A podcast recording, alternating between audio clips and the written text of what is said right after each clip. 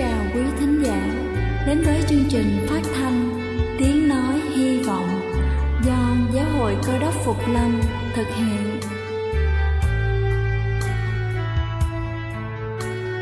Kính thưa quý vị, Đức Chúa Giêsu trước khi Ngài về trời đã ban cho các môn đệ của Ngài một điều răn mới, đó là họ phải yêu thương nhau như chính tình yêu mà Ngài đã dành cho họ. Quả thật vậy thưa quý vị, tình yêu thương là một món quà vô giá mà Chúa đã ban cho nhân loại, và đó cũng là thông điệp mà chúng tôi muốn gửi đến toàn thể quý vị.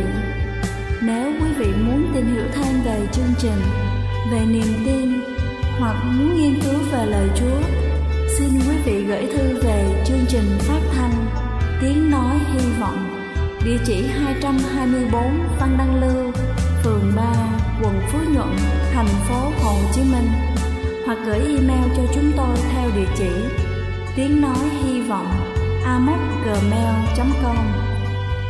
Ngoài ra, quý vị cũng có thể liên lạc với bất kỳ hội thánh Cơ đốc Phục Lâm tại địa phương gần nhất. Xin chân thành cảm ơn và kính mời quý vị lắng nghe chương trình hôm nay.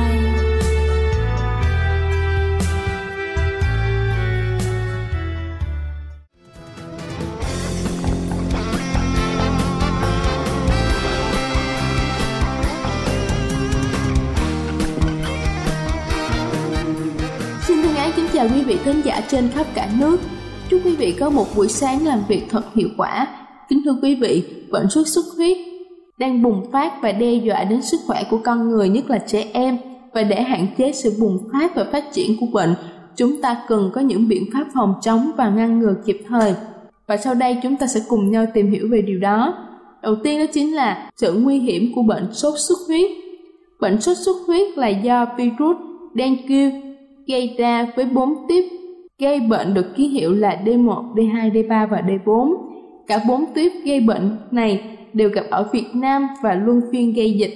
Do miễn dịch được tạo thành sau khi mắc bệnh chỉ có tính đặc hiệu đối với từng tiếp, nên người ta có thể mắc bệnh sốt xuất huyết lần thứ 2, lần thứ 3 bởi những tiếp khác nhau. Bệnh chưa có thuốc điều trị đặc hiệu và chưa có vaccine đề phòng, thường gây ra dịch lớn với nhiều người mắc cùng lúc, làm cho công tác điều trị hết sức khó khăn, có thể gây tử vong, nhất là đối với trẻ em, hay gây thiệt hại về kinh tế và xã hội.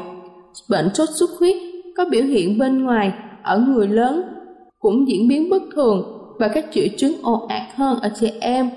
Thời gian bị sốt kéo dài hơn, khoảng từ 11 tới 12 ngày, thậm chí là dài hơn. Sốt xuất huyết ở người lớn nguy hiểm nhất chính là lúc huyết áp bị tụt, từ đó sinh ra một số biến chứng nguy hiểm như là sốt xuất huyết tiêu hóa, suy gan, máu đông. Tỷ lệ biến chứng ở sốt xuất huyết người lớn là khoảng 5%. Thứ hai đó chính là cách đề phòng bệnh sốt xuất huyết. Có rất nhiều cách đề phòng bệnh sốt xuất huyết. Đầu tiên đó chính là dọn dẹp nơi ở sạch sẽ, dọn dẹp vệ sinh nhà cửa sạch sẽ, thoáng mát và không để nước ứ đọng, tạo điều kiện cho muỗi đẻ trứng. Thứ hai là ngủ màn cả ngày và đêm. Việc ngủ trong màn vào ban ngày và ban đêm là việc giúp cho chúng ta trực tiếp phòng chống bệnh sốt xuất huyết, vì trong không gian nhỏ của màn chúng ta hoàn toàn có thể kiểm soát được muỗi. Thứ ba đó chính là sử dụng thuốc chống côn trùng và muỗi đốt. Chúng ta có thể phun thuốc xung quanh nhà, những góc tối, xó trong nhà với mục đích xua đuổi và tiêu diệt muỗi, côn trùng trong ngôi nhà. Thuốc không ảnh hưởng nhiều tới sức khỏe của bản thân, giúp phòng tránh bệnh sốt xuất huyết. Thứ tư đó chính là che đậy nắp thùng chứa nước. Việc che đậy nắp thùng là vô cùng quan trọng trong việc phòng tránh bệnh sốt xuất huyết. Chúng ta nên che đậy nắp thùng của thùng nước, thùng rác. Khi sử dụng những loại thùng này, chúng ta phải đảm bảo việc đậy nắp thùng ngay sau khi sử dụng. Thứ năm đó chính là loại bỏ những vật gây đọng nước.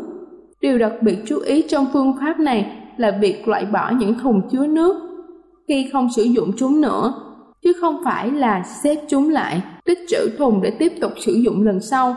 Nếu chúng ta muốn sử dụng lần sau thì phải có biện pháp phòng chống để muỗi vằn không có cơ hội sinh sống tại nơi này, như là úp thùng, xô, đảm bảo trong thùng. Xô không còn nước, chúng ta hãy thường xuyên kiểm tra xung quanh nhà cũng như là trong nhà để chắc chắn rằng không có nơi nào bị tồn đọng nước. Đây là cách tiêu diệt trước những ổ sinh sản của muỗi vằn, hạn chế số lượng của chúng, thực hiện gián tiếp, phòng tránh bệnh sốt xuất huyết. Và cuối cùng đó chính là trồng cây đuổi muỗi. Cây đuổi muỗi có tên khoa học là cây hollytuin. Cây đặc biệt có tác dụng trong việc ngăn không cho muỗi sinh sản. Chúng ta có thể trồng cây ở gần cửa sổ của chúng ta, đồng thời phát huy tác dụng một cách hiệu quả khi mà hương cây theo gió vào trong nhà. Và sau đây là một số lưu ý. Thông thường, quá trình diễn biến của bệnh từ 2 tới 7 ngày, nguy hiểm thường xảy ra nhất ở ngày sốt thứ 4, thứ 5. Người bệnh luôn ở trong trạng thái mệt mỏi, tiểu ít, bứt rứt, mạch nhanh nhẹ, huyết áp hạ, nặng hơn nữa là không đo được mạch và huyết áp. Người bệnh cần được điều trị tích cực và hỗ trợ truyền máu, không được chữa trị kịp thời sẽ dẫn đến biến chứng nặng như là sốc, trụy mạch, xuất huyết các cơ quan nội tạng, xuất huyết não, gây nguy hiểm đến tính mạng. Đây là chương trình phát thanh Tiếng Nói Hy Vọng do Giáo hội Cơ đốc Phục Lâm thực hiện.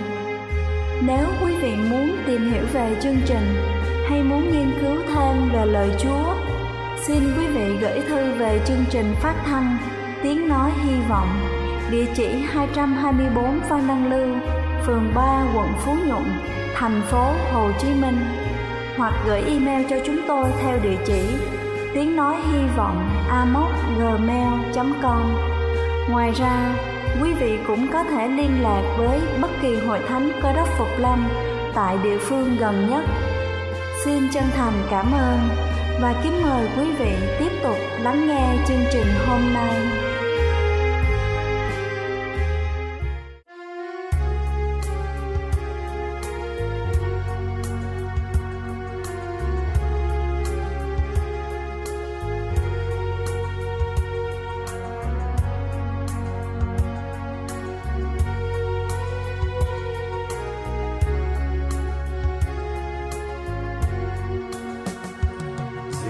Chúa ngự lại dương thế.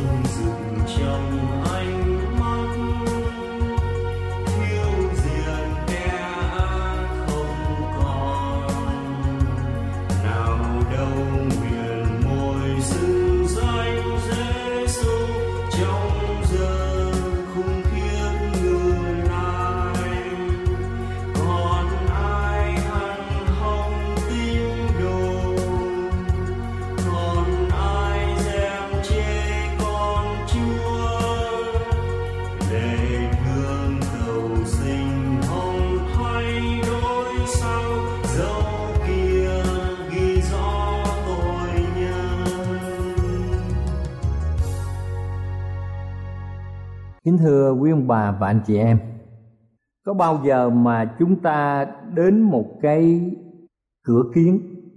Nếu chúng ta đến một cái cửa kiếng chúng ta nhìn á, thì chúng ta thấy mọi người đi lại ở trên đường phố khi mà cái cửa sổ nó nhìn ra ở ngoài đường phố.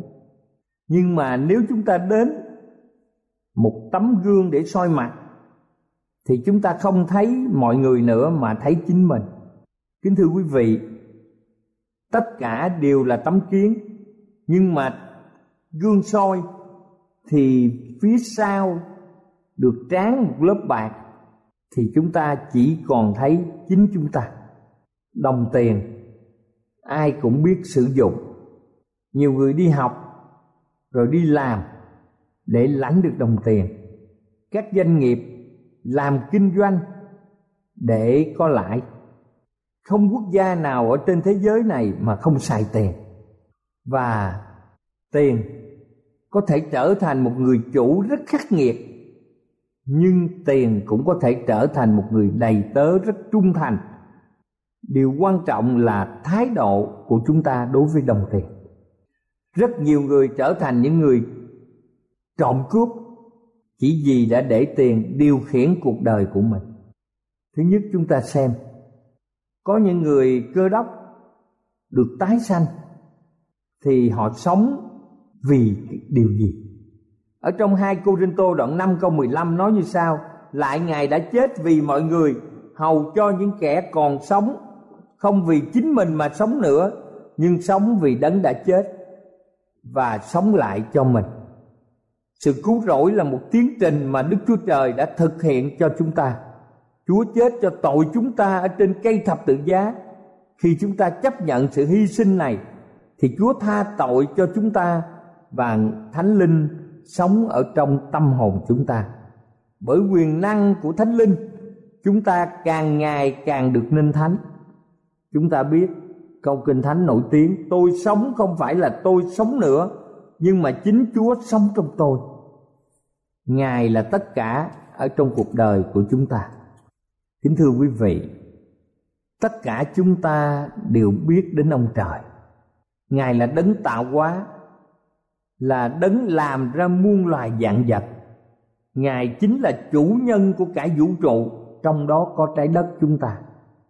Trong sách Thi Thiên đoạn 50 từ câu 10 đến câu 12 nhận định rằng: vì hết thảy thú rừng đều thuộc về ta, các bầy súc vật tại trên ngàn núi cũng vậy. Ta biết hết các chim của núi, mọi vật hay động trong đồng ruộng thuộc về ta. Nếu ta đói, ta chẳng cho ngươi hay, vì thế gian và muôn vật ở trong đều thuộc về ta. Và trong sách AG đoạn 2 câu 8 còn cho chúng ta biết những nguyên liệu có giá trị đều thuộc về Chúa. Bạc là của ta, vàng là của ta, Đức Giê-hô-va vạn quân phán vậy. Tức là mọi vật trên thế gian này đều là của Chúa, đều là của ông trời. Trời mưa, trời nắng, lại trời mưa xuống, lấy nước tôi uống, lấy ruộng tôi cày, lấy đầy bát cơm, cho mưa thuận gió hòa. Ngài vận hành trái đất di chuyển trong một nền trật tự tuyệt mỹ quanh mặt trời. Con người chúng ta chỉ là những quản gia, và Chúa giao cho chúng ta quản trị các tài sản ở trên trái đất này. Bất kỳ ai cũng sanh ra đời hai bàn tay trắng, và khi lìa đời cũng hai bàn tay trắng. Con người chẳng đem gì thêm vào đời, và cũng chẳng lấy gì ra khỏi cuộc đời này. Như vậy thì rõ ràng chúng ta biết rằng Đức Chúa Trời ban cho chúng ta sự khôn ngoan và sức khỏe để chúng ta học hành, để chúng ta xây dựng sự nghiệp, để chúng ta mưu sinh và phát triển ở trong cuộc đời này. Trong sách Phục Truyền Luật Lệ Ký đoạn 8 câu 18 nói rằng: hãy nhớ lại Giê-hô-va Đức Chúa Trời ngươi, vì ấy là Ngài ban cho ngươi sức lực, đoạt được những sản nghiệp để làm trọn sự giao ước mà Ngài đã thề cùng tổ phụ ngươi, y như Ngài đã làm ngày nay. Chính ông trời mà trong Kinh Thánh chúng ta gọi là Đức Chúa Trời, Ngài ban chúng ta sức lực để chúng ta có thể kiếm được những tài sản ở trong cuộc đời của mình. Cho nên ông bà chúng ta thường nói rằng mưu sự tại nhân, thành sự tại thiên. Càng thành công, con người càng công nhận rằng có một yếu tố thiêng liêng đã hành động đặc biệt để dẫn chúng ta đến sự thành công. Người càng thành công càng khiêm tốn, càng biết rằng chính đấng tạo hóa là đấng nắm giữ và điều hành mọi sự, và Ngài đã cung cấp những cơ hội tốt nhất cho cuộc đời của chúng ta. Chính Đức Chúa Trời đã ban sức lực và sự khôn ngoan để chúng ta tích lũy tài chánh trong nhiều năm tháng của cuộc đời của mình.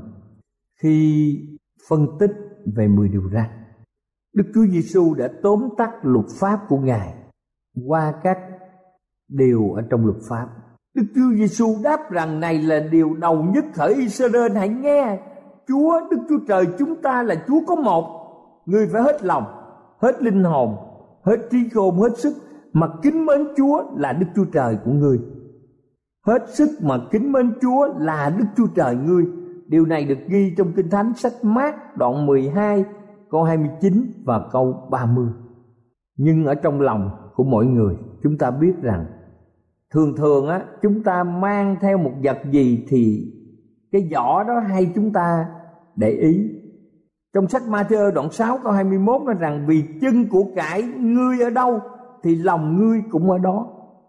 Chúng ta đầu tư về vàng, đầu tư về chứng khoán, đầu tư về bất động sản hoặc là gửi tiền ngân hàng thì giá cả lên xuống của những sản phẩm này thường thường cái người chủ nó bắt buộc phải lưu ý. Nơi nào người ta chất chứa điều họ yêu quý thì nơi đó tâm hồn của họ luôn hướng đến. Điều nào mà chúng ta quý thì điều đó sẽ chiếm tâm hồn của chúng ta. Đây là quy luật quan trọng. Cho nên điều gì sẽ xảy ra khi lòng chúng ta quá yêu thích tiền bạc mà nhiều người gọi là sự tham tiền. Ở trong Kinh Thánh cho chúng ta biết một quy luật rất quan trọng để chúng ta tránh sự phạm tội.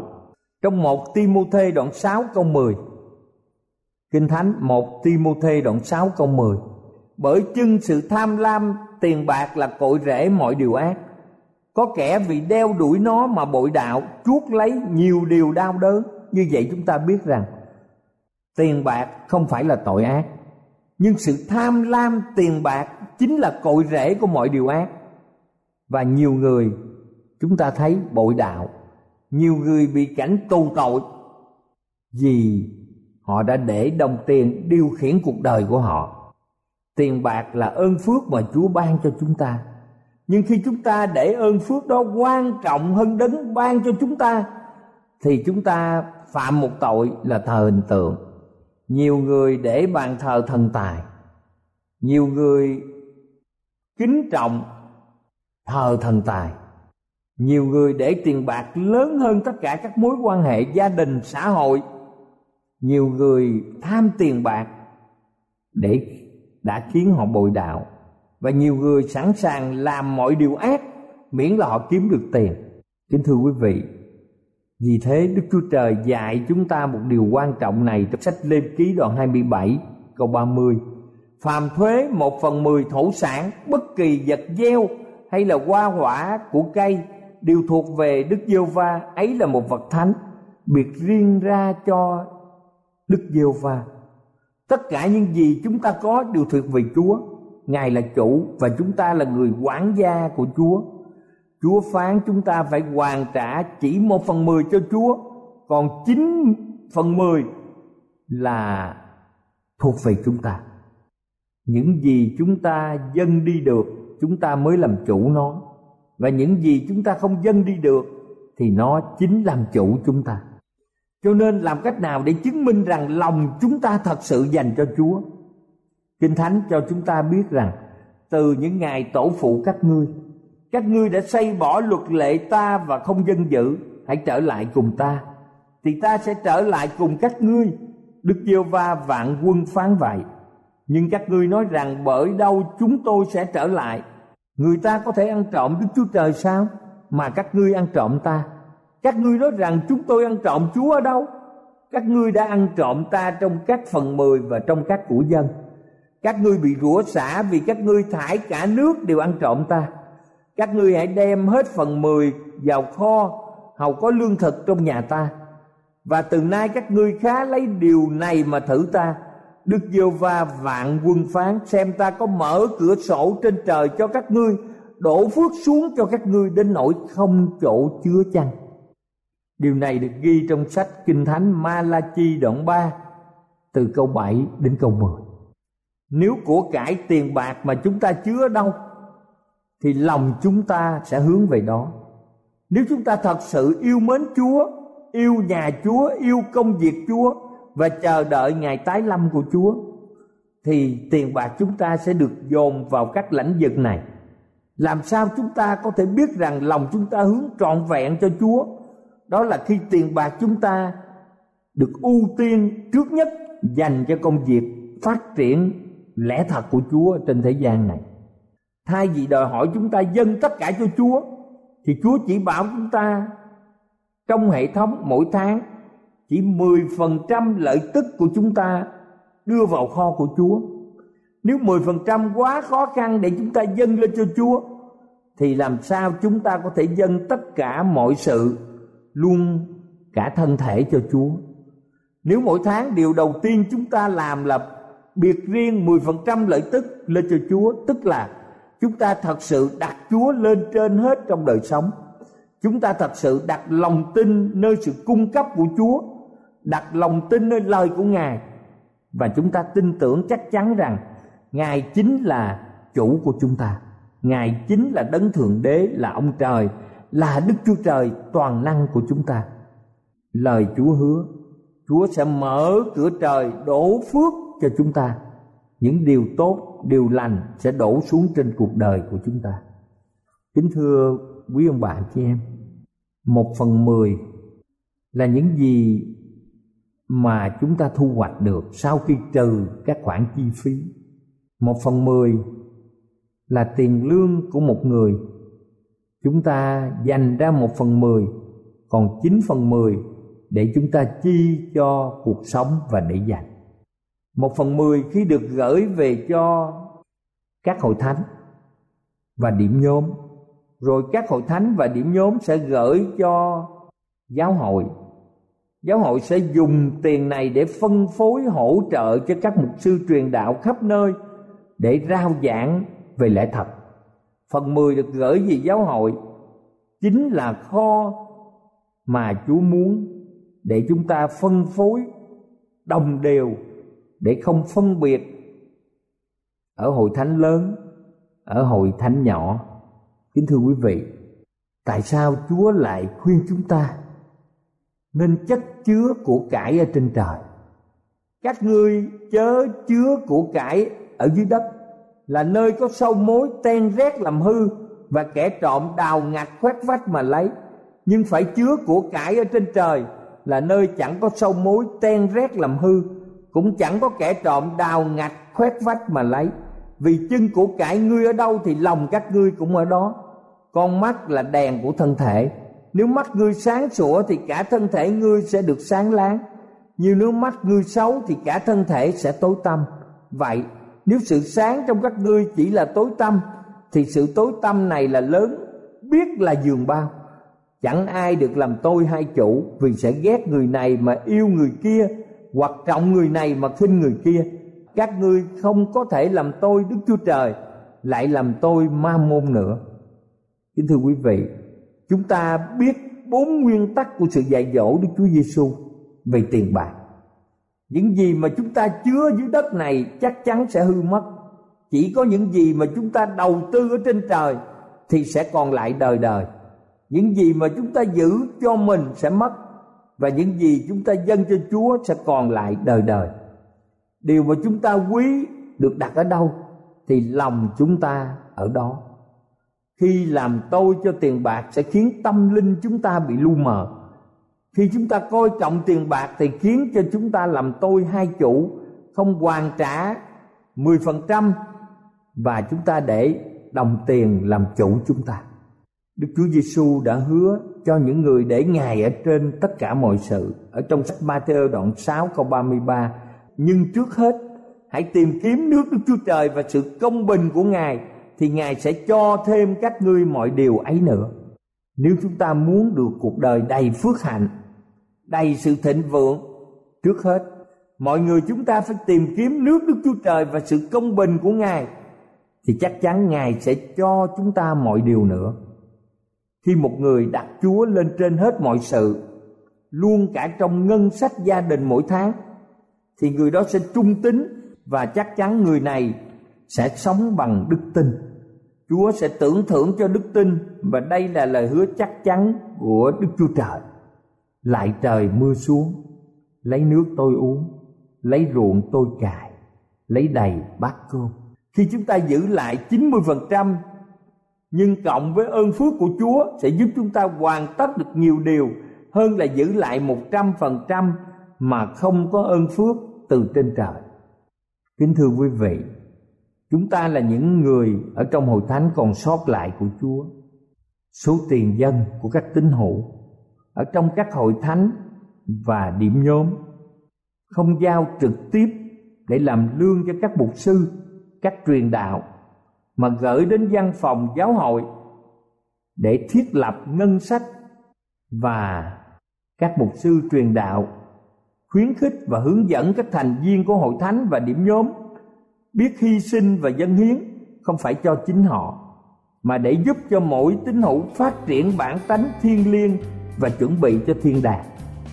Đức Chúa Trời, Ngài không cần xài tiền bạc của bất kỳ quốc gia nào ở trên thế giới.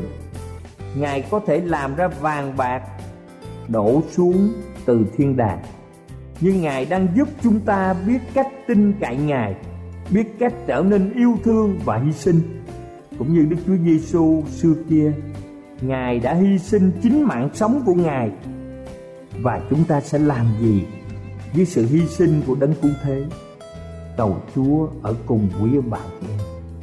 Cầu Chúa ở cùng sự trung tín trong sự dâng hiến, để chúng ta bày tỏ tình yêu đối với Đấng Cứu Thế. Amen.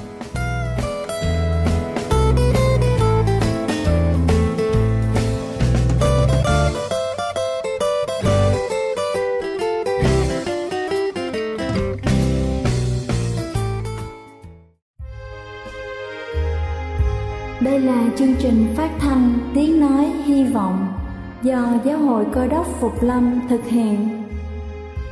Nếu quý vị muốn tìm hiểu về chương trình hay muốn nghiên cứu thêm về lời Chúa, xin mời quý vị gửi thư về chương trình phát thanh Tiếng Nói Hy Vọng, địa chỉ 224 Văn Đăng Lưu, phường 3, quận Phú Nhuận, thành phố Hồ Chí Minh, hoặc gửi email cho chúng tôi theo địa chỉ tiếng nói hy vọng amos@gmail.com.